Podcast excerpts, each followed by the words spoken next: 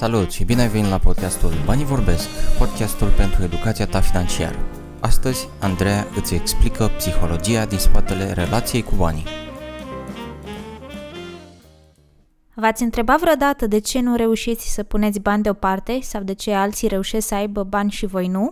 De ce păstrăm obiceiurile proaste de a consuma mai mult decât ne permitem sau ne punem în uh, primejdie financiară familia? Eu sunt Andreea și am găsit răspunsurile la aceste întrebări în studiile de psihologie care încearcă să înțeleagă comportamentul uman. Și m-am gândit să vă împărtășesc și vouă în acest episod din podcastul de educație financiară Banii Vorbesc. Episod intitulat Relația noastră cu banii. În majoritatea episoadelor din podcastul Banii Vorbesc, am vorbit despre ce putem face ca acțiuni pentru a dobândi abilități practice de educație financiară. Am avut povești de succes ale antreprenorilor și oamenilor ce și-au dobândit independența financiară. În acest episod însă vreau să vă vorbesc despre două elemente care au un impact foarte mare în ceea ce reușim în viață și anume gândurile și motivația noastră internă. Ce anume se poate întâmpla greșit în interacțiunea proastă cu banii, care este motivul pentru care pot să apară aceste probleme și cum putem contracara acest lucru.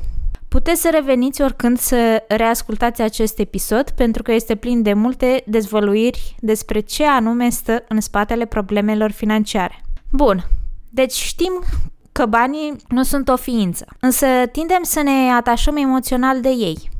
Legăm sentimente de ei care afectează și ne influențează dacă o să ajungem vreodată să avem îndeajuns de mulți bani în viața noastră sau nu. Aș vrea să vă împing acum să vă reamintiți de copilăria voastră și primele interacțiuni cu banii. Pentru unii dintre voi, banii au însemnat libertate. Și vă spuneați în gând, o, când o să cresc eu mare și o să am banii mei, o să fac ce vreau eu. Pentru alții poate a însemnat securitate și v-ați spus, când o să am eu familia mea, o să mă asigur că nu o să-i lipsească nimic. Pentru alții, banii au însemnat putere. Când o să am eu banii mei, o să schimb eu lumea sau o să fiu cineva când o să am bani. Pentru alții poate însemna control. Când o să am bani, o să mă asculte lumea, o să fac ce vreau eu când o să vreau eu. Pentru alții înseamnă acceptare. O să am prieteni și nu o să fiu așa izolat când o să am bani. Pentru alții, banii înseamnă iubire. Când o să am bani, o să mă iubească femeile. Deci, banii pot însemna libertate, securitate, putere, control, acceptare sau iubire. Și îți poți da seama de asta în funcție de ceea ce consideri că aceștia îți pot oferi. Nu suntem obișnuiți să ne gândim ce au însemnat și ce înseamnă banii pentru noi. Însă toate aceste gânduri ne schimbă felul în care interacționăm cu ei, ne influențează în deciziile pe care le luăm. Este un test psihologic pe care îl puteți face pentru a identifica ce fel de personalitate financiară aveți. O să vă atașez un link în descriere dacă vreți să aflați. Un lucru bun la relația noastră cu banii este că totul se bazează pe ceea ce am învățat și dacă vrem să ne comportăm altfel, trebuie să învățăm să vedem altfel banii. Iar primii pași în a ne schimba este să aflăm ce anume am învățat greșit, să nu ne judecăm pentru asta și să acceptăm că am avut acel obicei pentru că asta știam. Și de-abia după aceea putem trece la a învăța alte obiceiuri. Influențele relației pe care o avem cu banii sunt din ceea ce am învățat din familie, statutul social al familiei de apartenență, anturajul social, nivelul nostru de maturitate psihică și cultura din care facem parte. O să vă vorbesc despre fiecare în parte. Deci ce am învățat? Am învățat de la familia noastră unul dintre următoarele lucruri. 1.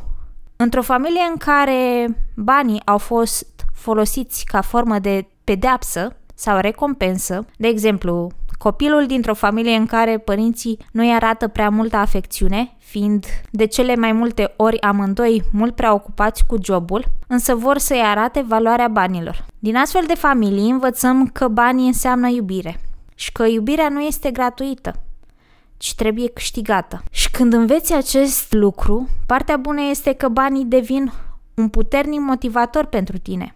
Partea proastă e că, devenind adult, simți că nu poți primi iubire din partea celorlalți decât dacă, prin bani, îți creezi un anumit statut și dacă nu ai bani, simți că nu ai valoare și că nu meriți să fii iubit. A doua situație. Dacă părinții tăi ți-au oferit mereu bani, fără a te învăța valoarea banilor, de obicei este familia de oameni bogați care nu numai că nu își împărtășesc iubirea față de copii, dar nici nu petrec timp cu ei. Dar vin în ajutor pentru aceștia când sunt într-o boacănă foarte mare. Dintr-o astfel de familie, înveți că o să fie mereu cineva care o să-ți rezolve problemele și că totul ți se cuvine fără nicio muncă. Și ajuns adult, ești predispus să nu-ți asumi responsabilități financiare, să nu înveți să-ți manageriezi finanțele, să-ți asumi riscuri mari cu banii și să-i pierzi. A treia situație. Dacă părinții tăi au avut mereu probleme financiare de la care se iscau scandaluri, astfel de familii sunt uh, cele de oameni săraci care fiind afectați financiar caută vinovați, fie pe ei înșiși, copiilor sau chiar societatea. Dintr-o astfel de familie, ajuns la maturitate, o să-ți fie frică să nu pierzi bani. Nu o să te simți demn să ai bani, poți învăța să te plângi, ca și părinții tăi de bani, și să dai vina pe soartă sau pe ceilalți dacă lucrurile nu merg cum trebuie. Acum știu că nu putem schimba trecutul, dar putem, dându-ne seama de ceea ce am moștenit, fără să ne dăm seama, că sunt lucruri care ne opresc să ne bucurăm mai mult de reușitele noastre. Putem să apreciem unde am ajuns și de unde am venit. Ne putem da seama de ceea ce ne-a oprit până acum pentru că repetam ceea ce am învățat și putem alege să luăm altfel de decizii. Ok, să trecem la următoarea. Ce lucruri învățăm din familia noastră în funcție de statutul social? Dintr-o familie săracă, înveți cum să economisești.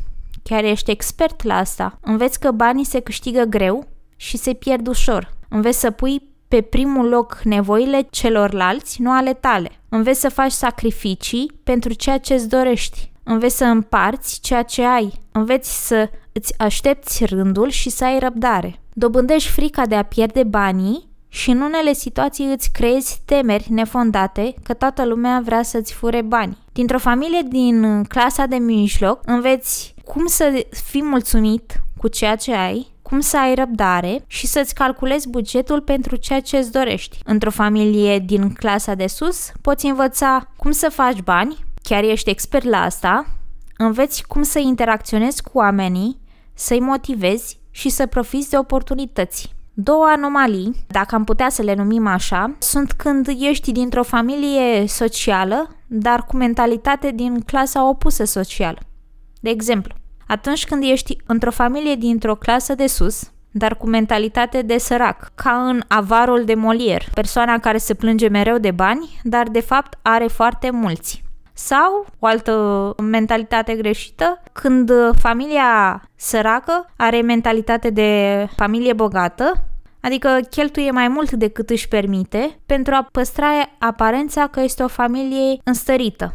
Ambele situații sunt problematice. În prima, nu ai grijă nici de tine, nici de familia ta, de frică de a cheltui bani, și în a doua situație te îndatorezi. Deși ceea ce învățăm din familia noastră a avut impact asupra deciziilor și modului în care ne-am trăit viața până acum, partea bună este că putem învăța și acum lucrurile bune. Deci, limitele de educație pe care le avem din familie pot fi înlăturate, având în vedere că odată cu internetul nu mai sunt informații la care ai acces doar dacă ai un anumit statut. A treia situație Anturajul, să vedem cum ne influențează el. Prietenii, colegii de școală sau de muncă au impact mare asupra modului de a acționa pentru a face bani și cum îi cheltuim.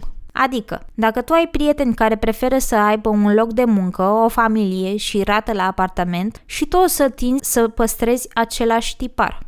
Ai o singură sursă de venit, jobul tău, același tip de a-ți petrece timpul liber și același stil de cheltuieli financiare. De aceea atunci când vrei să-ți schimbi tipul de venituri și cheltuieli pe care le ai, modelele sociale, care sunt conform a ceea ce îți dorești sunt recomandate. O altă influență asupra relației cu banii o are nivelul tău de maturitate psihică. Ca persoană matură, îți asumi responsabilități și te poți descurca singur să-ți manageriezi bani. Ești conștient de cât costă lucrurile pe care dai bani și care sunt veniturile tale lunare. Ai o perspectivă de ansamblu a vieții tale financiare, adică știi la ce nivel ești, unde vrei să ajungi și îți creezi pași și obiective financiare pe care îi urmezi. Nu amâni lucrurile care țin de tine, ce îți pot aduce venituri sau îți pot crea cheltuieli inutile dacă le amâni. Știi să cauți soluții și să delegi pentru a ajunge la un rezultat. Ești deschis la a încerca ceva nou atunci când nu merge o soluție încercată, vezi greșelile ca învățături, nu ca eșecuri în viață și ai o motivație internă pentru obiectivele tale. Persoana imatură, de exemplu, poate să fie o persoană de 40 de ani care este în continuare întreținut de părintele său, nu a muncit vreodată și nu contribuie la cheltuielile lunare în căminul său. De ce menționezi impactul maturității asupra relației pe care o ai cu banii? Pentru că rolul părinților este să-și învețe copiii să se descurce singuri la maturitate. O persoană care, ca adult, depinde mult financiar de alții, o să moară de foame la propriu. Dacă, Doamne ferește, nu o să mai fie persoana de care depinde. Iar maturitatea se învață prin repetiție, în asumarea responsabilității financiare. Nu există nicio altă soluție. E o problemă în România a mentalității comuniste care încă se păstrează, ce creează oameni imaturi, oameni care cred că este de datoria statului să aibă grijă de ei. Nu e de datoria statului să aibă grijă de oameni puturoși. E de datoria lui să ajute pe cei care într-adevăr au probleme. Bun. Și ajungem astfel la influența culturii asupra relației noastre cu banii. În psihologie sunt multe studii care vorbesc despre cultura americană și despre cultura popoarelor migratoare care s-au mutat în SUA. Cartea The Millionaire Next Door, care are un succes răsunător și o recomand, explică, folosindu-se de date adunate, ce anume creează oameni bogați dintr-o singură generație. Studiul lor a scos la iveală că poporul american este un popor bogat datorită popoarelor migratoare, care vin în această țară din dorința de a se realiza. Cel mai mare număr de bogați fiind din rândul scoțienilor și rușilor.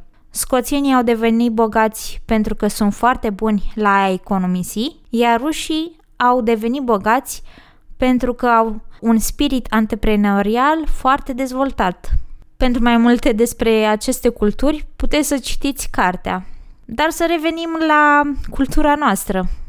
Care sunt aturile și defectele noastre? Avem o capacitate mare de a ne adapta și învăța.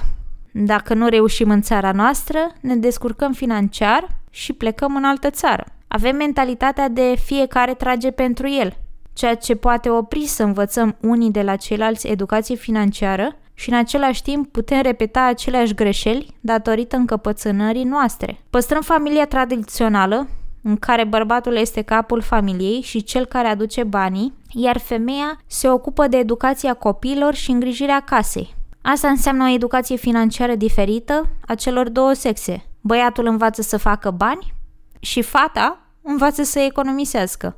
Păstrăm o familie extinsă în care familia nou formată depinde financiar în totalitate sau parțial de părinții celor căsătoriți. Asta înseamnă că nu suntem maturi financiar pentru că nu ținem evidența banilor noștri.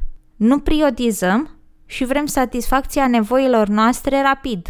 Pentru că părinții noștri au avut posibilitatea de a cumpăra casele lor, suntem învățați că și noi ar trebui să ne cumpărăm casele pentru a fi cu adevărat împliniți și fericiți. Este bine să ai o siguranță că nimeni nu te dă afară din casă, însă presiunea creditului la bancă, care de obicei este pe 30 de ani, poate să pună în dificultate cuplul și să creeze stres în plus. Pentru a arăta că ne merge bine nouă românilor, ne place să arătăm asta. Prin mașină, casă, haine, telefon, etc. De multe ori, sunt oameni care nu o duc bine și tot vor să păstreze aparența că o duc bine și consumă mai mult decât își permit. Social media este plină de astfel de modele care se laudă cu ce au și care mențin dorința de consumerism, să te facă să te simți inferior sau vinovat dacă nu ai și tu hainele, mașina, vacanțele, casa pe care o, o au ceilalți. Alte aspecte ale culturii noastre pe care le-am găsit explicate și oferă și soluții în cartea The Prosperity Paradox, How Innovation Can Lift Nation Out of Poverty, o altă carte celebră pe care o recomand, explică ce anume poate scoate un popor din sărăcie și anume crearea unor businessuri care pe lângă faptul că oferă un loc de muncă forțează dezvoltarea și altor lucruri care păstrează sărăcia. De exemplu, în România încă sunt păstrate lucruri care ne opresc să devenim o țară prosperă. Locuințe fără wc în casă, copii care nu termină 8 clase, drumuri neasfaltate în țară și multe altele. În această carte ă, se mai discută și despre un alt aspect despre care se vorbește că există și în România, corupția și cum aceasta oprește dezvoltarea societății.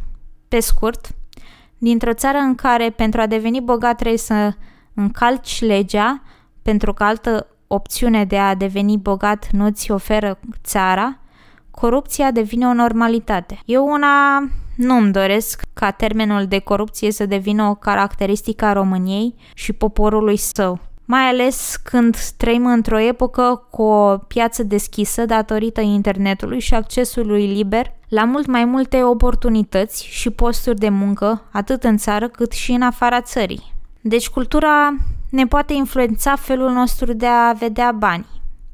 Cât câștigăm, pe ce ne place să dăm banii, însă după cum am spus la început, atunci când îți dai seama de influență, ai puterea de a schimba situația. Deci știm acum impactul pe care îl are educația din familie, anturajul, cultura și nivelul de maturitate. Acum o să vă vorbesc despre cum ne afectează în rău acestea și cum putem îmbunătăți relația noastră cu banii. Toate problemele cu banii apar datorită modelelor greșite pe care le-am păstrat și chiar îmbunătățit. Chiar dacă nouă nu ne-a plăcut să fim în postura de victima lor, ca adulți putem să ne răzbunăm pe viitoarea noastră familie sau pe noi înșine. Problemele despre care o să discut sunt înlocuirea banilor cu iubirea, abuzul de putere, crearea preconcepțiilor, risipa de bani, avariția, cumpărăturile compulsive și dependența de jocuri de noroc. Să începem cu începutul.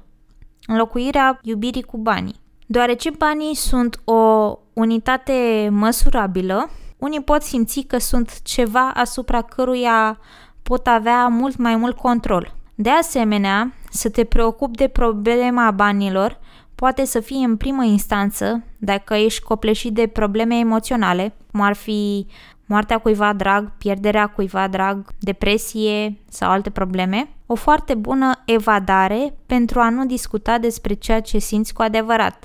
Dar dacă ignori adevăratele probleme, asta nu înseamnă că o să dispară, ci se acumulează și la un moment dat o să iasă la suprafață. Ce se întâmplă? În relația părinte-copil, celebra replică Ți-am dat tot ce vroiai, bani, acoperiș sub cap, așa, sau în relația cu partenerul de viață, în care banii și cadourile înlocuiesc lipsa relațiilor intime, banii nu o să rezolve aceste probleme de interacțiune, ci o să mărească din ce în ce mai mult distanța dintre cele două persoane. Care este problema? Atunci când înlocuim iubirea cu banii, avem probleme în a crea conexiuni adevărate cu oamenii. Fie simțim că toți ne vor banii, fie vedem relațiile ca fiind pur și simplu un mod de a ne crește veniturile. Dar relațiile adevărate au rolul de a da un sens vieții noastre și a ne motiva. Iar fără acestea putem să cădem în depresie sau uh, creăm de dependențe, ca drogurile, alcoolul, jocurile de noroc. Cum rezolvăm situația? Trebuie să ne dăm seama de cum reacționăm și cum ne afectează acest lucru, nu numai în relația noastră cu banii, dar și cu ceilalți. Apoi trebuie să învățăm să cerem iubire de la oameni, nu de la bani. Folosirea banilor ca abuz de putere. Sunt trei cazuri care apar cel mai des. În cuplu, când o persoană este singura sursă de venit și îi dă partenerei sale bani cu țârâita, dar numai să demonstreze pentru ce folosește acea sumă, în relația copil-părinte, care se poate extinde și la vârsta adultă a copilului, când o persoană continuă să plătească pentru propriul său copil și acest lucru devine un mod de a-l ține pe acesta încă legat de el, să aibă încă un control asupra deciziilor pe care acesta le ia. Decizii ca ce studii să facă, ce loc de muncă să aleagă, cu cine să se căsătorească și multe altele. Sau în cazul persoanelor cu funcție mare de conducere, ce consideră că sunt mai presus de lege. La asta nu cred că e nevoie să vă dau exemplu, știrile știu cum să o scoată în evidență pe asta. Problema când folosești banii ca abuz de putere este că reduci persoanele celelalte la nivel de infantilism și îi faci dependenți de tine. În familie această atitudine duce la divorț, produci frică, ceea ce duce la comunicare proastă și rebeliune. Iar într-o instituție asta presupune că oprești dezvoltarea firmei. Poți pierde angajați și riști să pierzi tot ceea ce ai câștigat. Nu este nimic anormal în a-ți dori să ai putere asupra propriei tale vieți și să poți schimba lumea. Problema este când o duci la o extremă. O să se facă exact cum vreau eu, nu altfel. Pentru cei ce vor să afle mai multe despre studiile legate de dorința omului de putere, vă recomand lucrările și cărțile de Adler. Deci ce soluții sunt la această problemă? Mai întâi învață să recunoști că nu poți controla absolut tot din viața ta și a celor din jurul tău. Și când o să înveți să îi lași și pe ceilalți să-și asume responsabilitățile, o să ai o relație mult mai bună cu ceilalți, mai puțin stres, mai puține griji, o să ai mai mulți aliați care o să te ajute să ajungi la succes și o să ai timp pentru a te bucura de reușitele tale, nu doar muncă, muncă și iar muncă. O altă problemă, atunci când ai o relație proastă cu banii, sunt preconcepțiile proaste despre ei. Vreau să vă vorbesc despre asta pentru că vorbele din popor creează atitudinea noastră despre bani.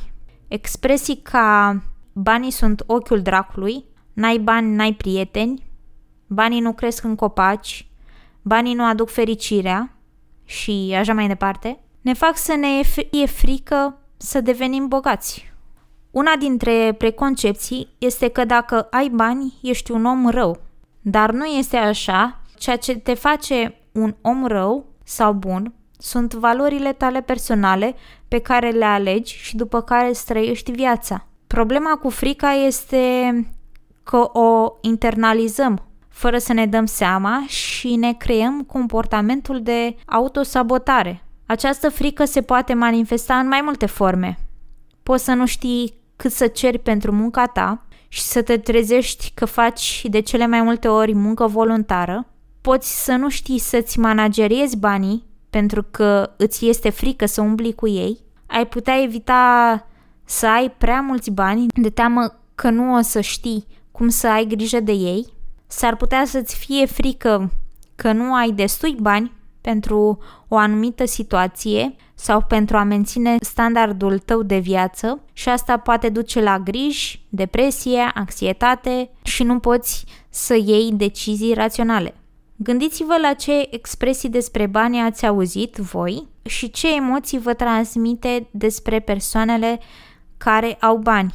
Și amintiți-vă dacă ați avut vreo experiență legată de bani care v-a afectat felul de a vedea bani toate aceste preconcepții despre bani vă țin pe loc. E timpul să le lăsați în urmă și să vedeți altfel banii. Vă recomand cărțile de Napoleon Hill, de la idee la bani, legea succesului, pentru a afla cum să vă schimbați preconcepțiile despre bani. Și dacă vreți acum un sfat despre cum să vă schimbați preconcepțiile despre bani, vă recomand să vă creați propriul portret al omului bogat care vreți să deveniți.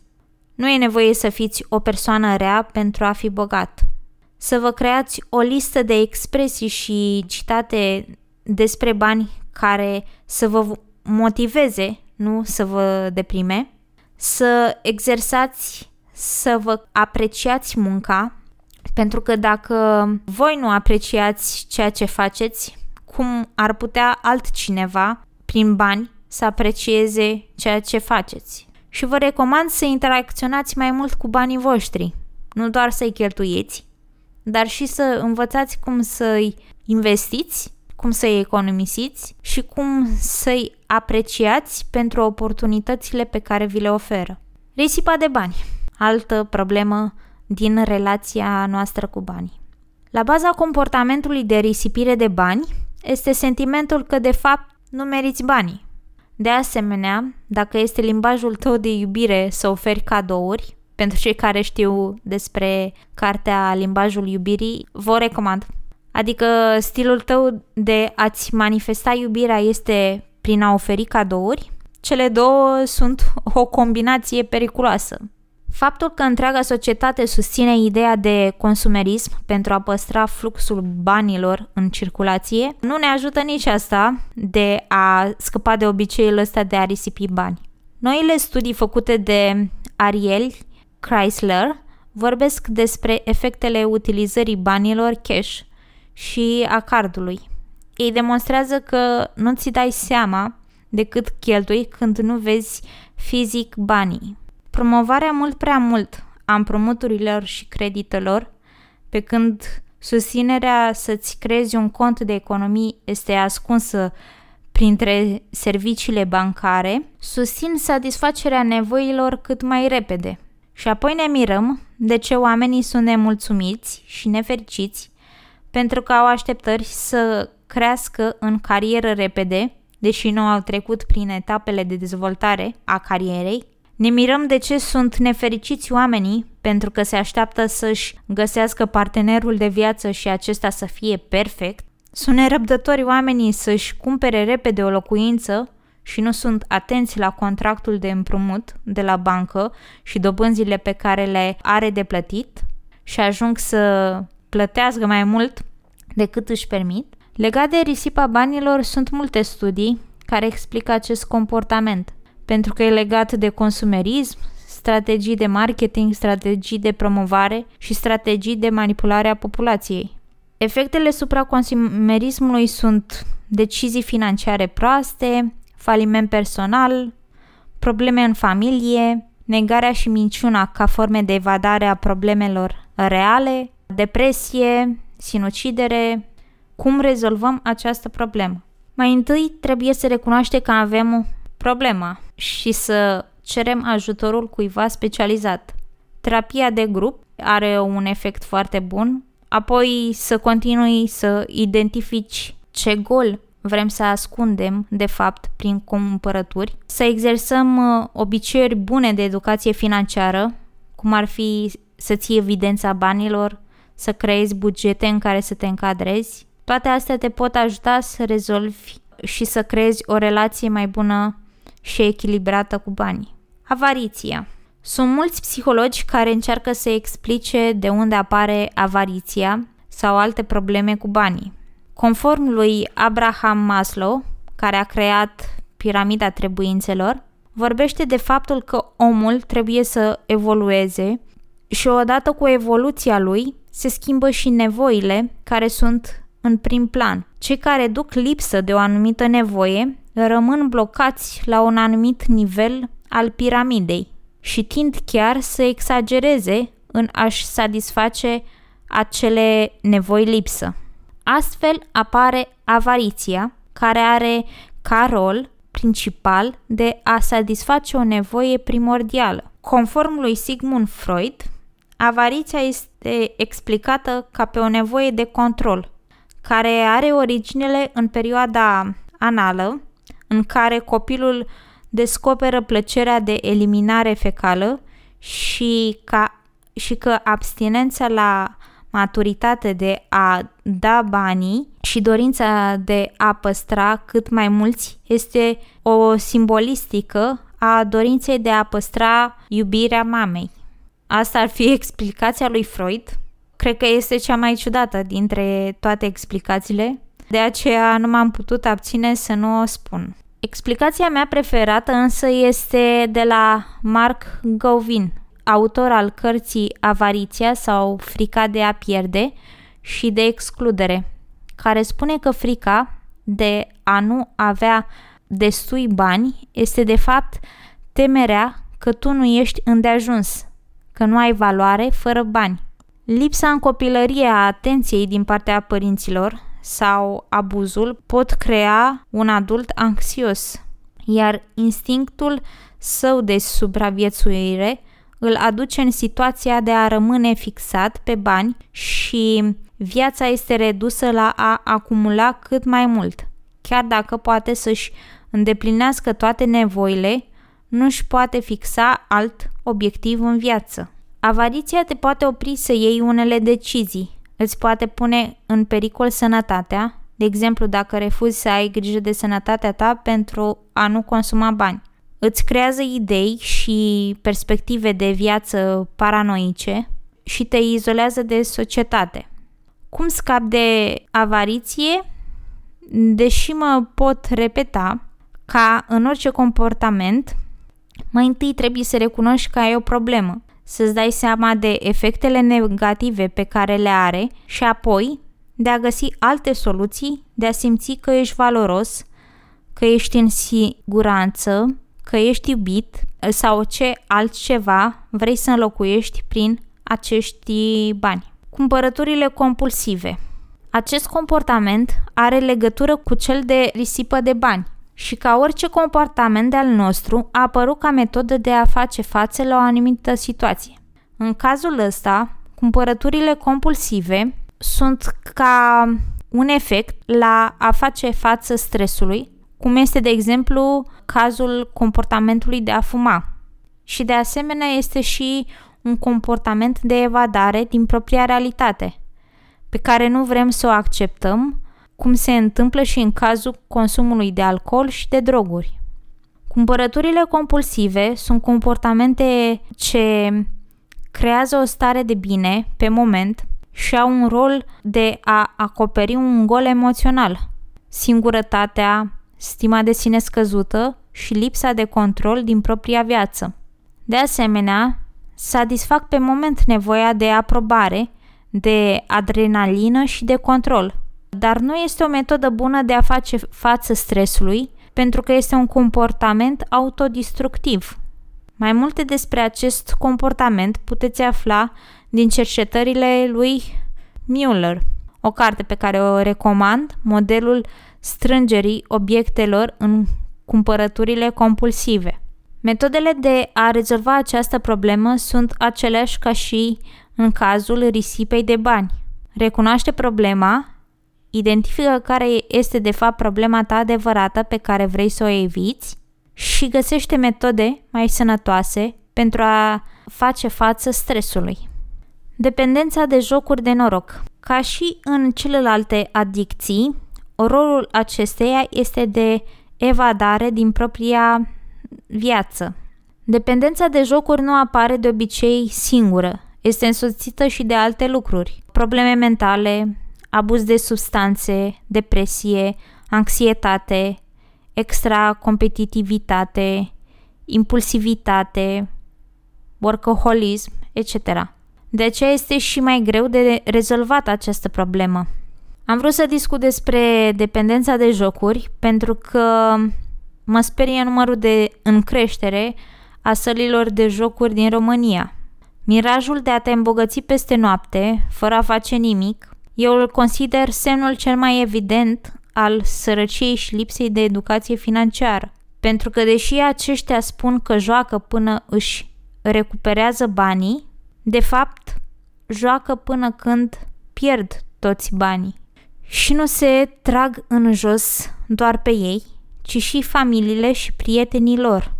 Acestea sunt efectele unei relații proaste cu banii. Nu vreau să termin într-o notă proastă, de aceea vreau să vă reamintesc că aveți puterea de a schimba ce fel de relație aveți cu banii voștri. Mai întâi trebuie să îți dai seama de unde a pornit obiceiul prost, află ce îl menține și de ce l-ai păstrat. Recunoaște ce efecte negative a avut asupra vieții tale, descoperă adevăratele frici care te-au oprit să câștigi bani și să te bucuri de ei, identifică ce anume te face cu adevărat fericit și ce îți dorești cu adevărat, învață să manageriezi banii și să faci față stresului altfel decât apelând la bani și repetă comportamentul nou învățat, motivat de adevăratele tale dorințe. Astea sunt lucrurile cu care aș vrea să rămâneți și să le exersați în viața voastră. Nu uitați, nu sunteți singuri în schimbarea pe care vreți să o faceți pe acest drum de educație financiară. Este o întreagă comunitate care ascultă acest podcast și care învață despre finanțe și te aștept să-mi pui întrebări, să-mi spui dacă ai nelămuriri sau dacă vrei să afli mai multe despre un anumit lucru. Până data viitoare, vă urez mult succes în a vă îmbunătăți relația cu banii. Acesta a fost episodul numărul 10 din sezonul 3 al podcastului Banii Vorbesc, podcastul pentru educația ta financiară. Ne auzim data viitoare!